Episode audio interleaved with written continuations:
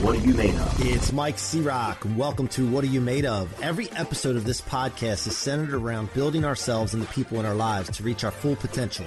I hope that the experiences and stories of success from these conversations can give you rocket fuel to reach new heights and help you answer the question, What are you made of? What Are You Made Of? I want to remind you that the Rocket Fuel book is available at mikecroc.com forward slash book. That's mikecroc.com forward slash book. Go get yourself a copy and subscribe to the What Are You Made Of podcast on iTunes, Spotify, or your favorite podcast platform. If you like watching these, it's available on YouTube at my channel, Mike C Rock Scirocco. Now, enjoy the show. Welcome back to another episode of What Are You Made Of with your boy, Mike C Rock. Today, we have my friend Shā Sparks in the house. She is the CEO, the Chief Excitement Officer of Sparks of Fire International LLC, a certified fearless living coach and certified fearless trainer, host of the Power of Investing in People podcast, host of Hey Shā, What Do You Say? or Hey Shā, What Do I Say? Facebook live show, author of How to Get Your Voice Back, and co founder of hashtag Fire Starters book project. As a business coach, author, podcast host, and speaker, she guides leaders to reignite their fire by taking fearless actions, being intentional with communication, acknowledging their resilience, and being excited about their life and business. Shā, welcome to the show. Well, thank you so much for having me. I'm honored to be here. Thank you. So, we always start the show with a question with the podcast's namesake What are you made of, Shā? Hmm. I love that you ask this question, and I'm just going to have to go with fire. And that's an acronym for uh, fearlessness, intentional, resiliency, and excitement. Oh, awesome. I love it. And we're going to dig into that in a minute because I got some questions for you on that. But Yeah. give me an idea. Like I, I told you before we got started that I didn't really want to read some of the bio that you sent because I wanted you to get into it Mhm. and kind of explain some of the things that you dealt with growing up and then what's made you today. So take us back. Take us back. So, I grew up on a farm in the middle of the country, and my dad was a fertilizer salesman through the week and a farmer on the weekends. And then he had a sales fertilizer distribution company. So, entrepreneur, farmer, you know, are all entrepreneurs. And he was absent. He was not nurturing. He was, you know, he was there to be called dad, but he wasn't there to have a conversation. He wasn't there to talk about your feelings or what was going on. He wasn't even there to go to a game of, you know, of mine to watch or anything like that.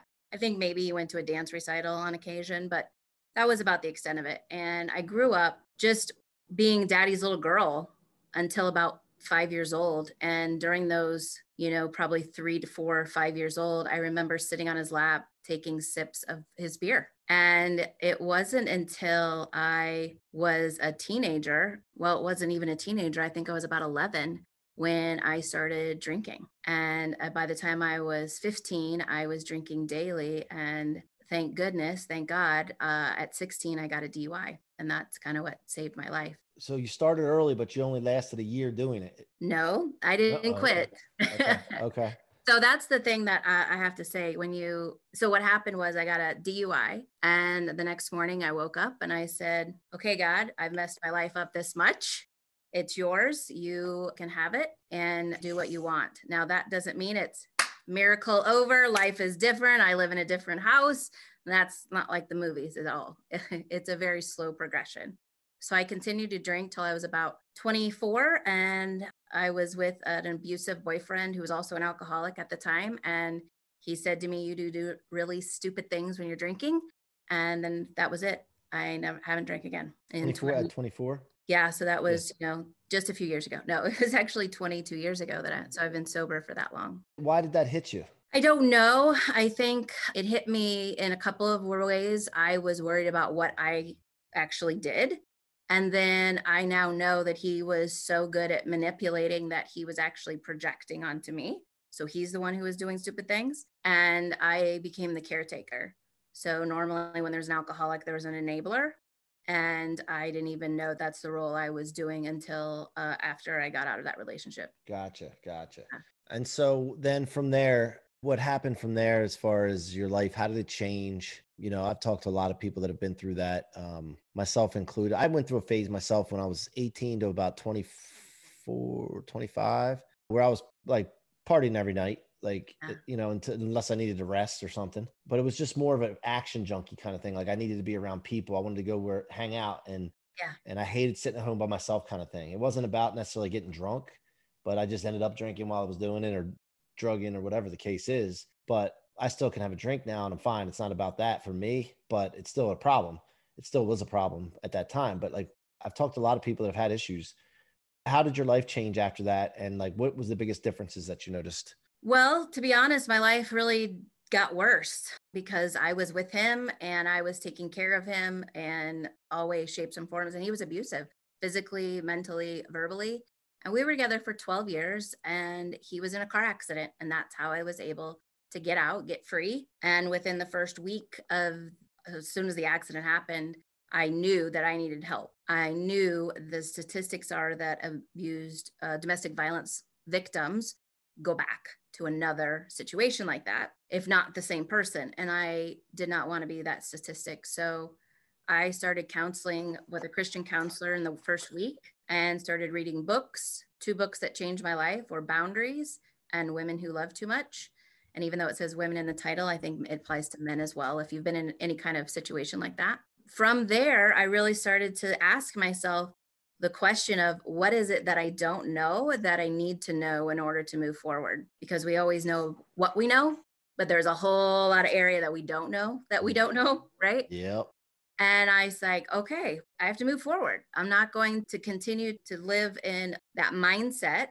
And I called it the mediocre mindset, but it was um, limiting, right? And I thought, I can't live like that. So what do I, what do I want to do? What do I want to be? And I just started taking steps out of my comfort zone on a regular basis and thought about literally what it is. What do I want to be? And I remember having a vision when I was a kid in Sunday school about being a, standing on stage speaking to a group of people. And so life just kind of evolved from there. And I was able to really change the way that I spoke to myself. And in return, I was able to change the way I spoke to my family. So, one of the things I learned about people who are a domestic violence victim, right, is one, it's you have that victim mentality. I did not have that victim mentality because I never called the police. I fought back. So I was afraid I would go to jail too. And so I knew that there was a disconnect somewhere. And so one of the books, Women Who Love Too Much, I realized that it was familiar. And so even though um, I wouldn't necessarily say my family was abusive, it was definitely, they had negative traits and it was both my brothers, my dad, my mom, my, even my grandma.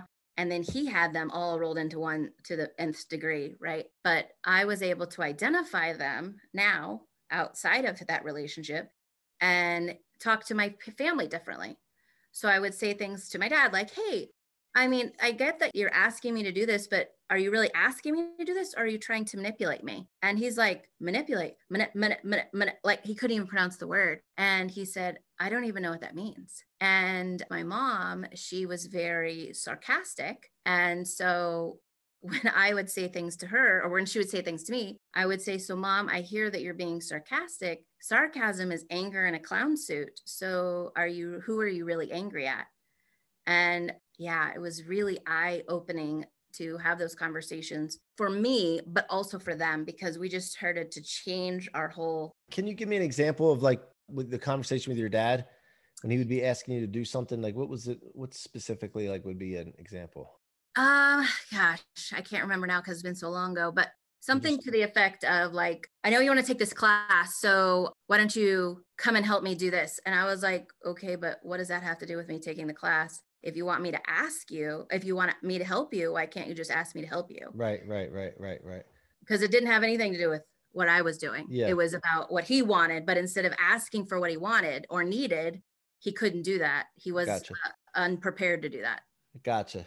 Gotcha. And so, you know, it's interesting to me sometimes where, you know, abusive relationships, you know, and you're in the, relationship, obviously you love the dude, right? So you loved him, but you got to take care of yourself first, right?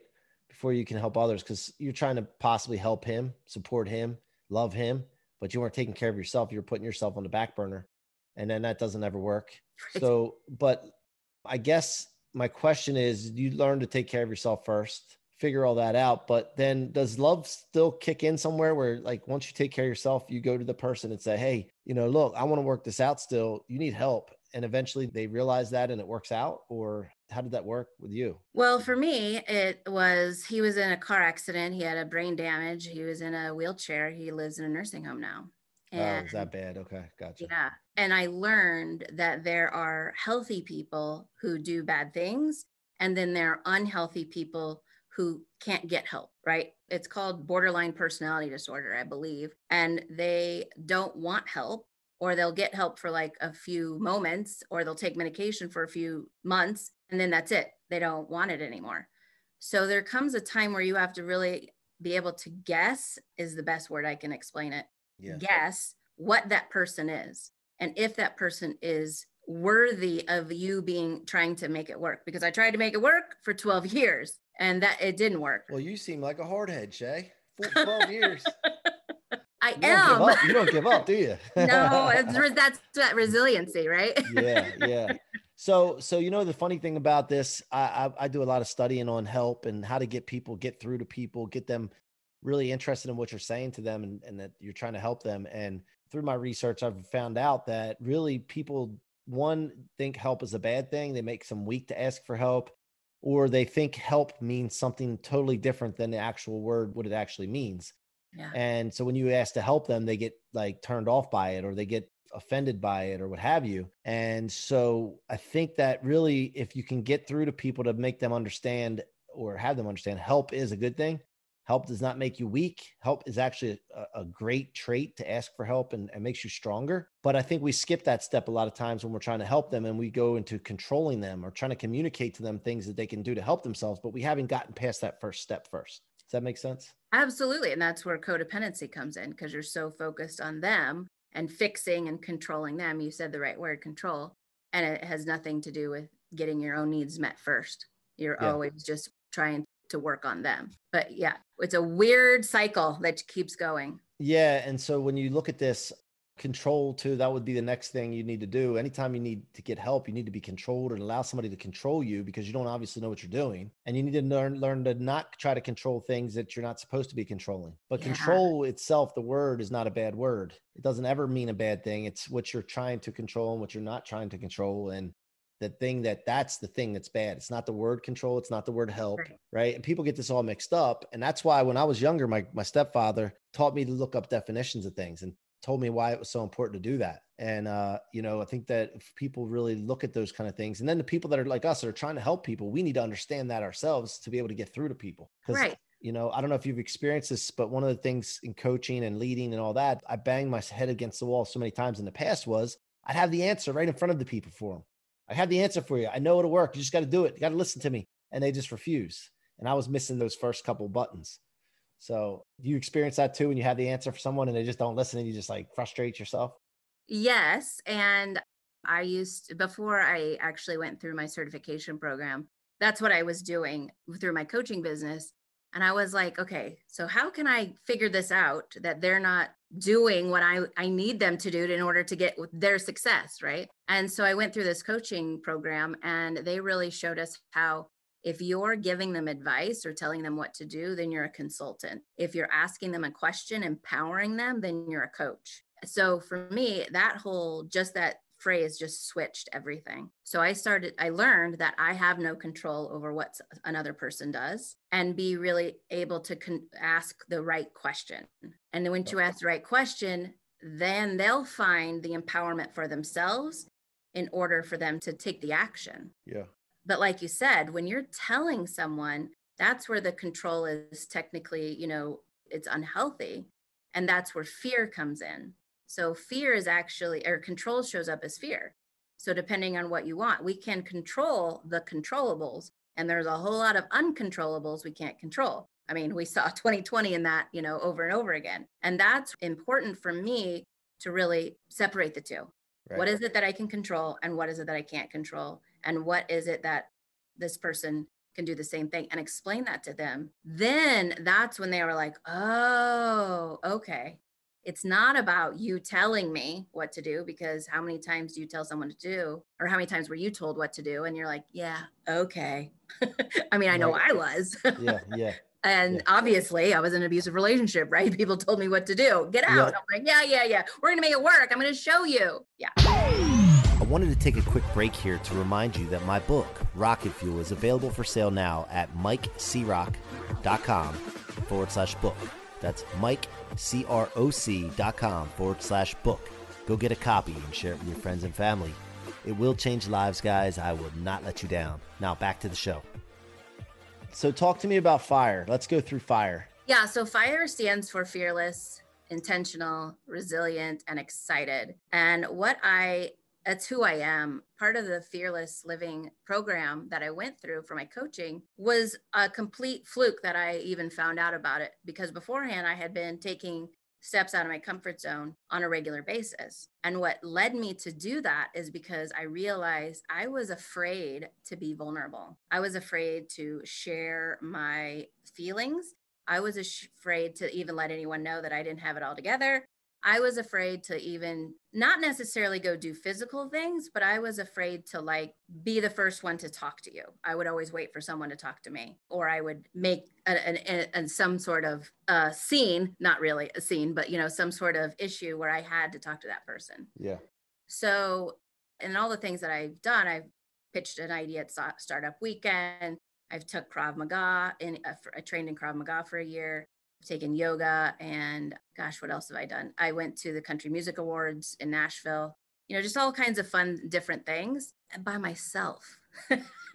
and that's what I think has really built up that That's awesome. fearlessness Yeah. the intentional was really coming from the communication part that I really learned from with my family was you have to ask for what you need and you have to be willing to say what you need and be okay if they don't if they can't accept that if the other person can't Right. accept it right. um and then resilience i mean you've heard about the abuse and the addiction but i had anger issues. I didn't realize that was part of the reason i was drinking was because of the anger that i had towards my dad the depression that i had set in. I had uh, broke my knee when i was in seventh grade. There was a lot of pain. I was suicidal because of the pain. So it was so much so it's abuse addiction anger depression low self-worth uh, i was a bully and I had been bullied. And I didn't realize any of that until I got out of that relationship. And I look back and I'm like, man, those, you know, the middle school age, I was a bully. Now, when you were drinking and all, didn't you get sick of feeling the way it makes you feel the next day? Like that's what one of the reasons too. Like I stopped as well, just because like I didn't, dude, I didn't want to waste days, and I didn't feel like laying around and feeling like that. It's like, oh, you know, No, I, yes. And I think that's why I started drinking daily was to get rid of that feeling. yeah, yeah, There in that, the you- and then get back on the, The hair of the dog, right? And that Ugh. that'll stop everything. I mean, I know that's such a sick thing to, to say, but that's what I did as a teenager. Yeah, yeah, And uh, yes, did I hate feeling Well- that way? Yes, but I hated feeling the way I felt without it. Yeah. And you know, like what goes through my head is nowadays, as I'm older, you're either building or tearing down one way or the other. All the decisions you make, you're either going towards what you want or away from it.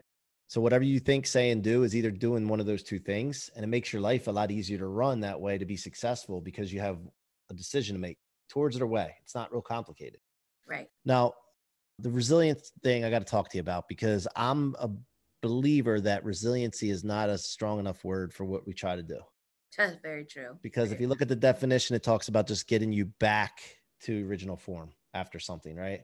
Who wants to be in that original form? They like so that's where this rocket fuel concept that I talked to you about comes from. Resiliency is definitely not a strong enough word for anyone. I don't let people get away with it.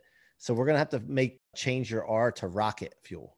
Okay. Okay. so from now on, you got to remember that. And, and I'm Okay. giving you permission because resiliency, it is good to get back better than staying put, but why just shoot for just getting back there? That's not good enough. Like that, you're never going to get back to that original form if you just aim for that original form. And so uh, that's been the lesson in my life to make sure that, look, I'm going to go for really, really high in space, like way out there, and make sure I get to where I originally really wanted to and pass. So, all right. So then the E in fire. Excitement.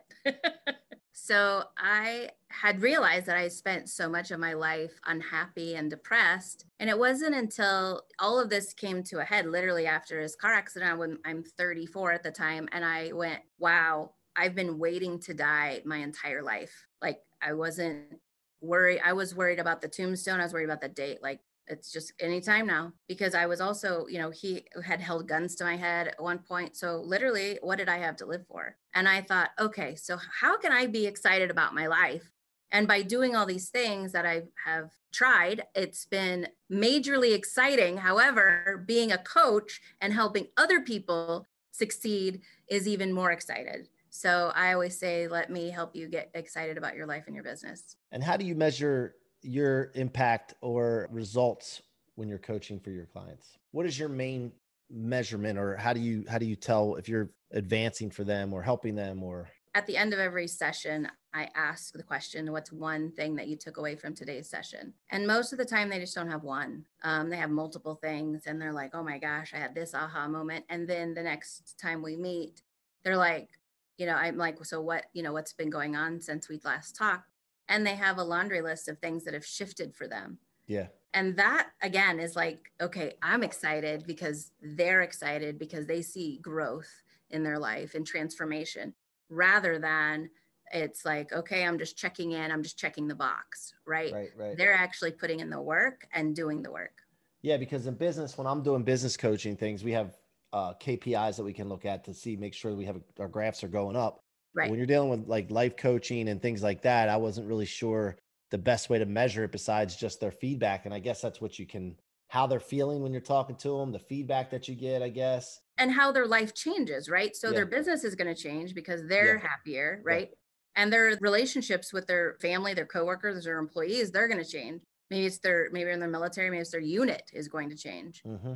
Yeah, love it. All right, so talk to us about uh, your podcast because I know I was on it. I know what it's about, but to share with my audience about Power of Investing in People podcast. Yeah, so I got the idea out of uh, a entrepreneur conference that I went to where there were several investors like waiting to invest in people's ideas. And on Saturday night, they were like, "And here's the forty thousand dollar pitch to the next step, right?" And all everybody was like, "Oh my god, I can't believe this!" And I'm looking around the room and I'm thinking, "So what if?" There was someone who invested in the person and the product could change because product is a product, right? But mm-hmm. if the person, most entrepreneurs, it's their baby, right? That product is the baby. So what if you figure out how to to shift their baby, their product into something else that they could be passionate about and you invested in them, how what would that look like? And so that's where the name came from was the power of investing in people. And so what I do is I interview amazing leaders like yourself oh, on how you. they have how they have impacted people right because i have found just like you're what you've been talking about before when you invest in yourself first it automatically overflows onto your life your business your family yeah i love it and how long have you been doing that two and a half years now wow. wow. yeah I think yeah. I'm on the I'm on a year year and I don't know three months, and it seems like forever. So Oh, it, it doesn't even seem that long to me. I just love it so much. And actually, I'm so glad that you were on the show. So um, yeah, you. it's just going to keep getting better, right? How many how many episodes do you do a week, or how do you do that? I record a couple of recordings a week, and then I send it off to my producer, and he takes care of everything. And then I just kind of load it all in. Do you release um, like once a week, or? Yeah, it comes out every Friday, and then okay. yeah, and Actually, I think yours is coming up pretty soon. awesome. Well, I started yeah. mine and I started saying yes to everybody. And I got so many in the can. And I was only releasing one a week, but I was doing podcasts every day because I was really leaning into it because I wanted to get good at it. Yeah. I'm not even there where I want to be still, even at to this day, but I just wanted to get good at it. I wanted to feel comfortable. I didn't want to be saying, uh, uh, you know, all the time. And I wanted to also bring great guests on and be able to provide a platform for people to share. But they could look back on episodes and see, okay, this guy's done what he's done. So I was really trying to just jam. Yeah. And I went hard at it and uh had man, I was so far behind. So then we started releasing two a week. Mm. And so just just recently they started catching up to me. My production team started catching up to me. And I'm like, oh, dude, slow down, slow down. Look, let's get back to one a week. Let's get back to one a week. We can always go to two, back to one a week. So yeah, because I just felt bad. People were in the can and I wasn't getting them out in, for months, you know? Right. And uh so yeah, but that was that's cool. Well, Shā, how can my audience get in touch with you and engage with you further? Yeah, they can uh, go to my website at shasparks.com. That's S H A S P A R K S.com. And uh, all my social media links are there, but you can go to any social media links and including Clubhouse now at Shā Sparks. So you can find me anywhere, send me a message, Instagram, whatever. Would love to connect. Guys, go engage with Shā. Check her out on Clubhouse, Instagram, on her uh, website. Let her know that you heard her here.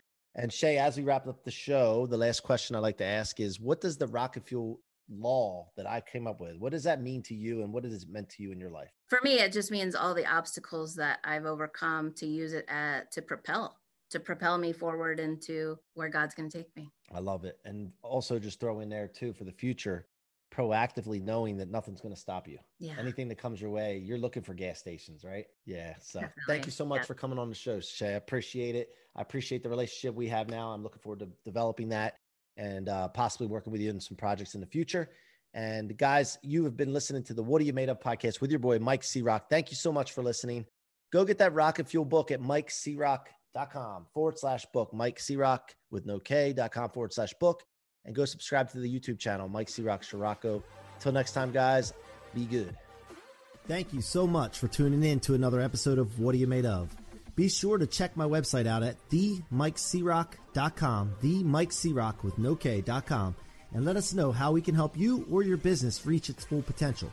Feel free to leave a review or follow me on social media Facebook, Instagram, LinkedIn, and YouTube at Mike C. Rock Scirocco. Again, thank you for joining me and see you guys on the next episode.